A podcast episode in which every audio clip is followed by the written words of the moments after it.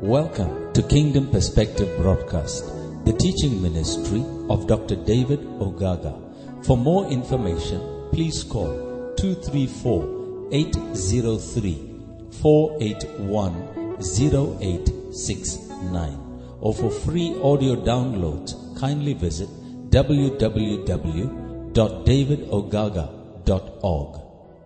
For you, you are not farmers. You are what? Business people. Hallelujah. What is that supposed to mean to you? It simply means God himself is going to cause your business to blossom. So you don't serve God in vain. Hallelujah. You know, when Israel were serving Pharaoh, there was nothing they could get other than continuous punishment, if I may use the word. There was no reward for their service. There was nothing they were giving back to them. Praise the living God. But now God is saying, if you come to serve me, this is what I'm going to do. I'll cause the grass in the field, and then for the cattle that thou mayest eat and be what? And be full. God is not intending for you to be in emptiness in any way. He wants you to be full. Hallelujah. Verse 16 says, Take it now to yourselves that your heart be not deceived. Hallelujah. And ye turn aside and serve other gods and worship them. Now I want you to get these two now. One is to serve, another is to worship. Praise the living God. To serve, like I said in the first beginning, is to work. To do service to somebody is to do some certain works for that individual that you are serving. But God intends you to come out not only to serve Him, but to worship Him. Hallelujah. Amen. Praise the Lord. To worship actually means to prostrate before someone. You know the Yoruba people, how they greet somebody, don't you? Good. That is how to worship. That's what worship means. You got to bend down. In other words, when you worship someone or worshiping God, God is trying to say or telling you or making us understand we have to stoop down to let him know that he's actually God. He worships over us. He rules over us. We don't try to compete with him in any way. Now God said, you come out to serve me and to do what? Worship me. So the major reason God called you out of the world is to worship God. Hallelujah. Praise the Lord. Is to pay homage unto a higher being or to God. Praise the living God. I want you to pick that. Now let's get down to Exodus chapter 6 and verse number 6. Exodus 6 verse number 6. This is what the Bible says. Wherefore say unto the children of Israel, I am the Lord. And I will bring you out from under the burdens of the Egyptians. And I somebody can hear an amen to that. It's a promise. It's a covenant. He is saying, I will bring you out. So even if you are under one bondage, God is saying you'll be brought out of it. Because sin, if you are in a tight situation, you will not be able to serve God. God will have to first lift up your body so that you can have a good spirit to do what? To serve Him. Okay. And he went further to say, Bring you out from under the burdens of the Egyptians, and I will rid you out of their bondage, and I will redeem you with a stretched out arms and with a great judgment. Verse 7 says, And I will take you to me for a people, and I will be to you a God. And you shall know that I am the Lord your God, will bringeth you out from under the burdens of the Egyptians. Verse number 8 says, And I will bring you in unto the land concerning which I did swear to give unto Abraham, to Isaac, and to Jacob. And I will give it you for an heritage. I am the Lord. Hallelujah. Verse 9. And Moses spake so unto the children of Israel. But you listen to this. But they hearkened not unto Moses for anguish of spirit and for cruel bondage. What's that supposed to mean? There's the point. They can't listen. They can't hear what God is saying because there have been too much bondage to the Egyptians. One of the reasons why we are unable to hear what God is saying is because of the level of life that we are living. We're in bondage to so many spirits and makes it difficult for us to hear what God is saying. It's a difficult thing for you to lead the people who are already in bondage in their spirit. And it was a hard task now for Moses because these people can't listen to him. They can't believe him. In fact, they are used to the spirit of bondage in Egypt that for you to tell them to come out is going to be a different task. That is why God had to do all the miracles that he did to prove to them that there's a higher God than the one they've been observing in Egypt. Hallelujah. Bible said they couldn't hear. It's difficult to lead the people that have been mistreated. And that's another thing. Now, it is not their choice that they were so mistreated.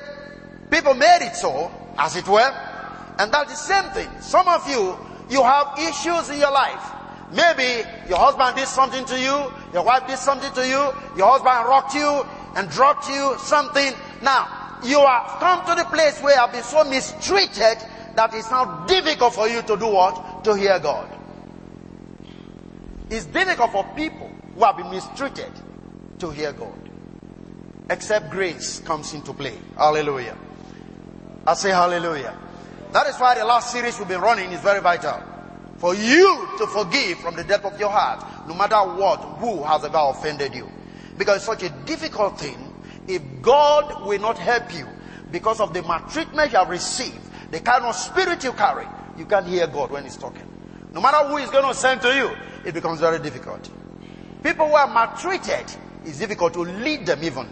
Hallelujah. So, we find here that slavery has taken away their mind of reasoning. They have been so much bonded to, to these people that because they have been slave, the whole sense of reasoning is gone. And no, this kind of a thing can happen to people in a religious setting. Hallelujah. Praise the living God. So their bondage will become so extremely oppressive that they have lost all hope of ever being redeemed from it. This is the position of so many people as well. You're saying, Pastor, what do you think you're talking about? If only you know my situation, you will not say what you're saying now. If only you know my condition, you will not say what you're saying now. I mean, even if God is telling you now that that chapter is over in your life, you still be contented to say you don't know what you're saying now. Hallelujah. They were so much used to the spirit of bondage and slavery that nothing is entering their mind. Their reasoning is gone. They can't think anymore. They think as slaves. But that can never be your portion. Hallelujah. They've lost all hope. To them, this is our life. Nothing is going to happen. So even when God came to deliver them, they won't want to believe it. Because they are used to the system and they've come to the point of thinking that there is no deliverance again anywhere that's going to come to us. Maybe your condition is like that. But God is saying today, you are going to be set free.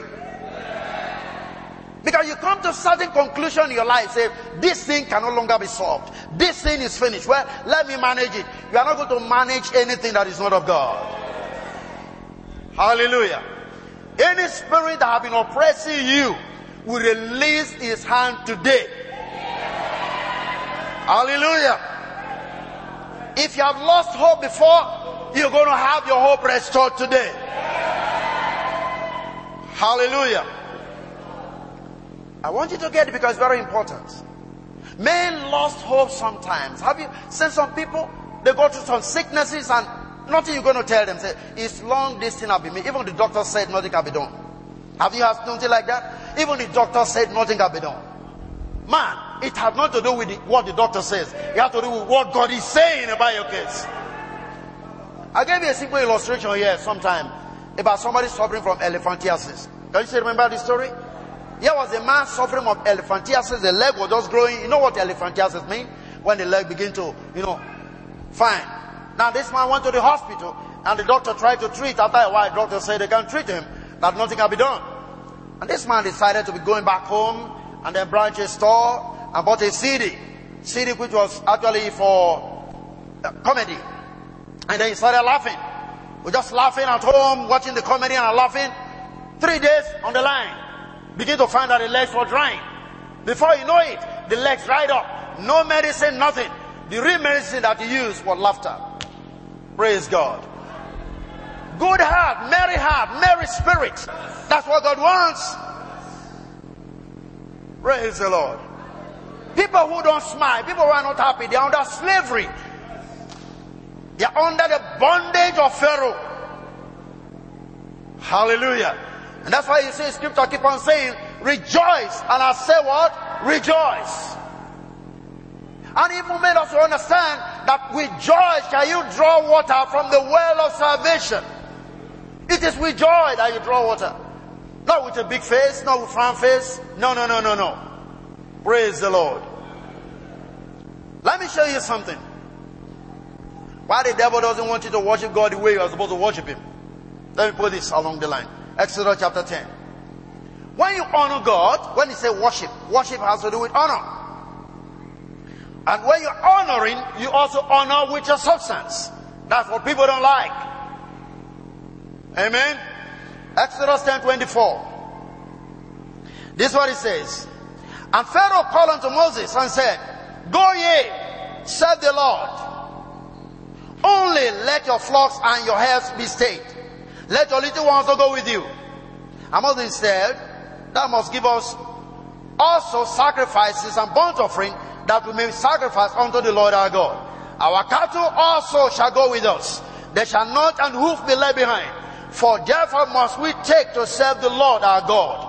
And we know not what we must serve the Lord with until we get there. Are you listening to this? You know why it's difficult for you to serve God with your substance? The enemy doesn't want you to do so. Israel wants to leave.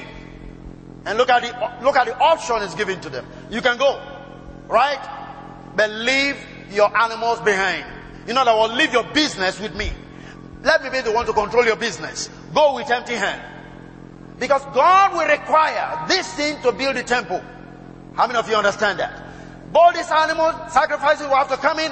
That is where the people will be fed. Now, if they don't go with all of this thing to Pharaoh, they will die in the wilderness. Now, if any enemy is swooling back your resources, we make a decree today. He will release it in the name of Jesus Christ. They want you to be frustrated. That's the picture. Don't go with your cattle. Because you know if they go to the wilderness and no cattle, they're going to die there. Say, leave it behind. Go with your children. Are you following what I'm talking about? Now the children need milk to feed with. Don't go with anything. Leave your cattle, leave your flock with us, but go. I am saying, if there is any devil that is holding back your money, he will release it today. Hallelujah. They don't have any option as far as this matter is concerned. And I love what Moses said. Moses said, you can't tell me that because we don't even know what God will want us to give to him. So we are going with everything. Man, you are going to have what belongs to you. Hallelujah. You will get what belongs to you. No devil can stop you.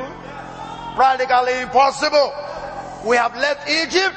We are with the Lord and we are entering the realm of inheritance. What belongs to us, no man can stop us from having it. Hallelujah. I want you to catch it because it's very important. Can you imagine Pharaoh telling the people, yeah, just leave your flock? It's like saying, leave your checkbook. you can't draw from the bank. Are you guys what I'm talking about? You're free to go with your children, but leave your checkbook. Come on. That is not going to happen to you. You're going to live the fullness of the life that God has for you. And your resources and your children will be where they are supposed to be. And that is with you. In the name of Jesus Christ. Now I want to show you something from that same passage we just read in Exodus chapter 6. Let me show you something is very crucial to what God is actually doing and what He has done. If you look at the book of Luke chapter 22, Luke 22 verse 15, I want you to look at that with me. Luke 22 15, and the Bible says, And he said unto them, Jesus speaking, We desire, have desired to eat this Passover with you before I suffer. For I say unto you, I will not any more eat thereof until it be fulfilled in the kingdom of God. And he took the cup and gave thanks and said, Take this and divide it among yourselves. For I say unto you, I will not drink of the fruit of the vine until the kingdom of God shall come. And he took bread and gave thanks and brake it and gave unto them, saying, This is my body, which is given for you. This do remembrance of me. Verse 20 says, Likewise will the cup. It is a, just a cup, And that's very important. After supper, saying, This cup is the New Testament in my blood, which is shed for you. Hallelujah. Now, go back to that Exodus 6, and I want to show you something there. Exodus 6, go back to verse 6 again. The point is this. In Israel, when they observe the laws, whatever they call Passover ceremony, there is one special cup that is always there filled with wine, but they don't touch it. They say that cup is meant for the Messiah. When the Messiah comes, then they will be able to drink that cup. I'm going to show you the mystery about that. So when he talked about, he took the cup he was fulfilling that expectation of the Messiah drinking the cup. Now, in that Exodus, I want to show you, if you can take time to mark it, you can mark that, but look at what he says. Wherefore I say unto you, the children of Israel, I'm the Lord, I will bring you out from under the bodies of the Egyptians, and I will rid you out of their bondage, I will redeem you with their stretched arms, and with great judgment, and I will take you to me for a people, and I will be to you a God, and you shall you shall know that I am the Lord your God, which bringeth you out from under the bondage of the Egyptians. Now, if you take time to study that, this is the number of cups they used to have. The first cup, anytime they are doing the Lord's Prayer, I mean the Lord's Supper, they take the first cup and they will bless the cup. That cup is called the bless, they will bless God for the fruit of the vine. That's the first cup. They take another cup. It be, they'll bless the Lord who is the giver of bread. Second cup. They'll take a third cup. They'll bless the Lord for deliverance from Egypt. And then they take a fourth cup. They bless the Lord for redemption. And that the fifth cup is the Lord who make us his people, which is called the cup of praise. And that's the last cup that was supposed to be going on. Now I want to show you something. He said, drink this and become part of me. Go to Ephesians chapter 1. Ephesians 1. Hallelujah. Verse 5. Ephesians 1 verse 5. And this is what he says. Having predestinated us unto the adoption of children by Jesus Christ to himself, according to the good pleasure of his will. Look at verse 6. To what? the, to the praise of the glory of his grace, wherein he had made us acceptable what? In the beloved. Go to verse 12. That we should be what? The praise of his glory. Who first trusted you? In Christ. So, you are actually the fulfillment of the last cup which Jesus took which was supposed to be the cup of what? Of praise. So just like he took the bread and broke the bread, the bread we know how to do with eat my flesh, drink my blood. Remember that? How to do with the word, how to do with his own flesh, and in the true sense of it, today you are the flesh of his flesh and the bones of his bone. Because you are supposed to be the wife to Jesus Christ. Are you following what I'm talking about? Now, when you partake of the bread, you are partaking of his flesh and of his bone. So what it really means is we are supposed to be feeding from each other. Come on, are you listening to what I'm talking about? It has nothing to do with some literal bread you eat or some literal wine that you drink. We are supposed to be feeding on each other. Praise the living God. If you watch the Ark of Glory, you see the two cherubim that was over there. And what did the Bible say? He said the angels or the cherubim were saying holy to each other. Holy, holy, holy. And as they were saying that, what happened? The glory of the Lord overshadowed the place. That's how they fed each other. You are supposed to be feeding from one another. Life is supposed to be flowing from you to one another. That's why the Bible says when we share fellowship together, He cleans us from all what? Unrighteousness. First John chapter 1 verse 9. Remember that? That's the point. That's how we feed from each other. That He makes you a praise upon the face of the earth. That tells us something. God cannot call you to be His praise and you are less than His praise. That is practically impossible. If He says you are His praise and glory, that's exactly what God wants and that's exactly how you are going to live it out. Praise the living God. Are you following me? I want you to get it. Praise the Lord. Let me show you something now, and then we're going to go into prayers.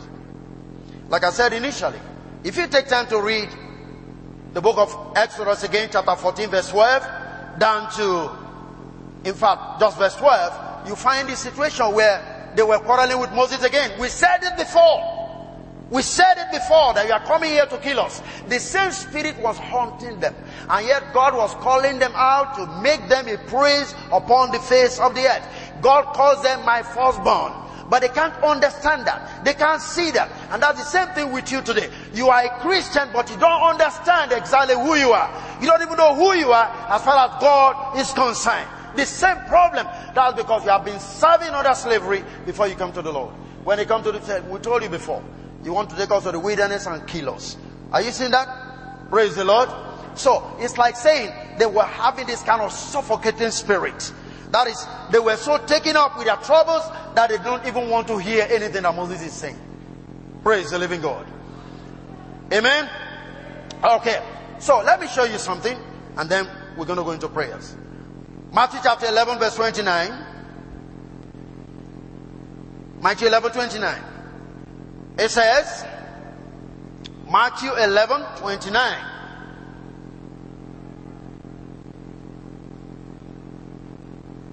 Take my yoke upon you, learn of me, for I'm meek and lonely in heart, and you shall find rest unto your souls.